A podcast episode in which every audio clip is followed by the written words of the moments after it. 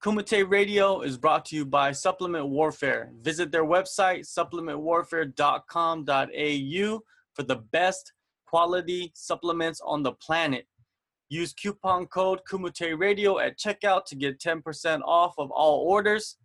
If you're trying to get sexy for the summer, if you're just trying to flex on fools, visit supplement warfare dot com dot a u for the best supplements in the world. Use coupon code Kumite Radio at checkout to get ten percent off and support the podcast.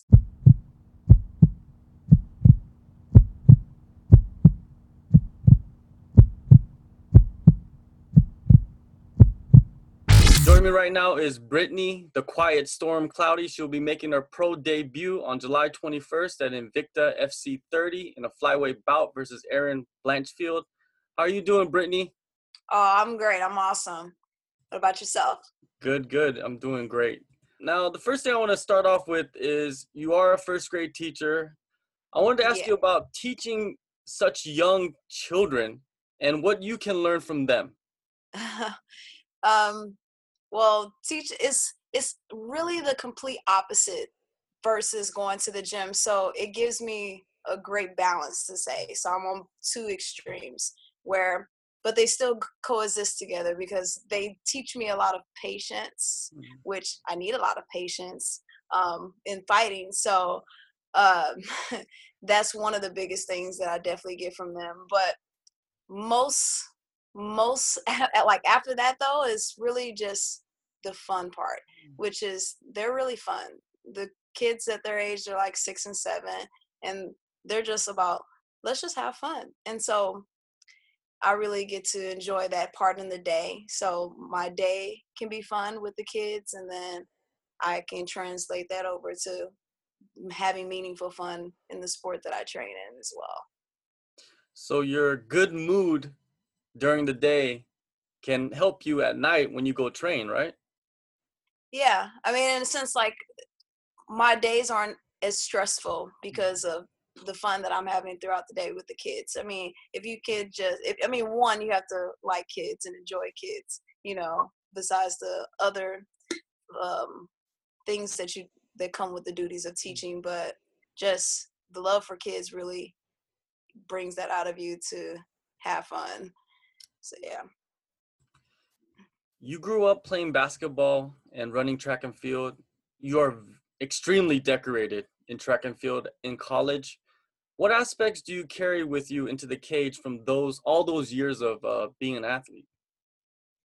Um, I think that that has probably been the greatest thing that I brought over into M M A because I've never done any combative sports um, prior to now. So um, just the pure athleticism that I have from being able to um, endure so much the conditioning and just constantly just being an athlete. I've been an athlete all my life. So just training and the mental pre- preparation and as well as the physical preparation, um, all of that has prepared me for uh, the combative, the combative piece. Um, like in track, a lot of footwork, a lot of drills and driving of the knee. And some of the things kind of go into trying to play off of each other and some of them kind of do the opposite, but Um, the concepts are typically the same and I use it and I just translate it over. And it's really just the mindset of being an athlete that really helps me to pick up on things. And um, track is highly technical. So I enjoy learning about the sport and being able to, you know, master certain techniques. Where did you get your start and who was the person that encouraged you to chase this career as a fighter? Well, at the time I was still, um, post-collegiate training for track, and my boyfriend at the time, Charles Johnson, he was in his amateur career, and so I was going to his fights and supporting him there. So through watching him compete, I learned more about the sport. You know, it went from, oh, he's just getting punched in the face of what's going on, and you know, to learning about, okay, that's that submission, that's what he's doing. So I learned through him, watching him, and after I was done with track, I was like, you know, I want to give it a try. And so from there, it was just a slippery slope into the next thing. How did you end up signing with Invicta? Um, well, I guess there was a fight that they were trying to um, have on the card before, I think, May fourth, and they were trying to match. And they actually offered it to my teammate, um, but she wasn't able to do it, and so they offered to, offered it to me. Um, but that fight ended up not happening. But they said that um, even if it wasn't that fight, that they still wanted to sign me after that. So it was just kind of a wait game to see, you know, when's the next card and if I was going to be able to be on it. And so luckily they contacted my coach, and from there it was like um, I was ready.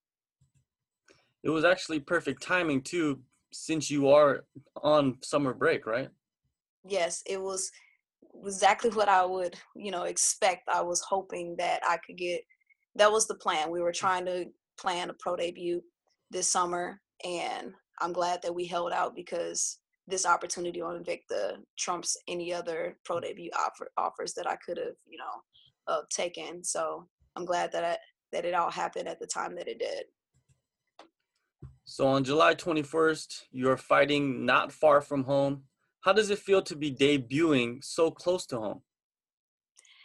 It is absolutely great because I've gonna have a, I've had a lot of other fights that was really far, and it's really it's it's it's kind of hard when you can't have people travel to see you. It's already hard to fight outside of your city, but to have it in Kansas City where it's not that far, that I can have like my hometown support where there's a lot of friends and family who will be able to drive up to be there in person to see it. So it's absolutely, it's, it's, it's always great to go into a place and have that support in the building with you.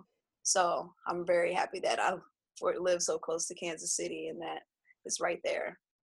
You've had an extensive amateur career with a lot of finishes. With this much experience, does it even seem like you're making your debut?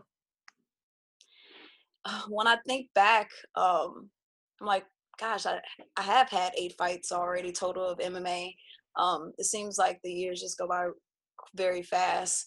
Um, every fight definitely has taught me something, and so I'm so happy that I've gotten a chance to get, get each experience that I've gotten from each fight. Uh, as As as is the problem that I already kind of knew being in this area is that there's only so many people to fight and there's only so many places to go. So um, after a couple of fights, it was already like, okay, well, I'm running out of opportunities here or people to fight. And, and that kind of helped made the transition of a perfect time when the transition over.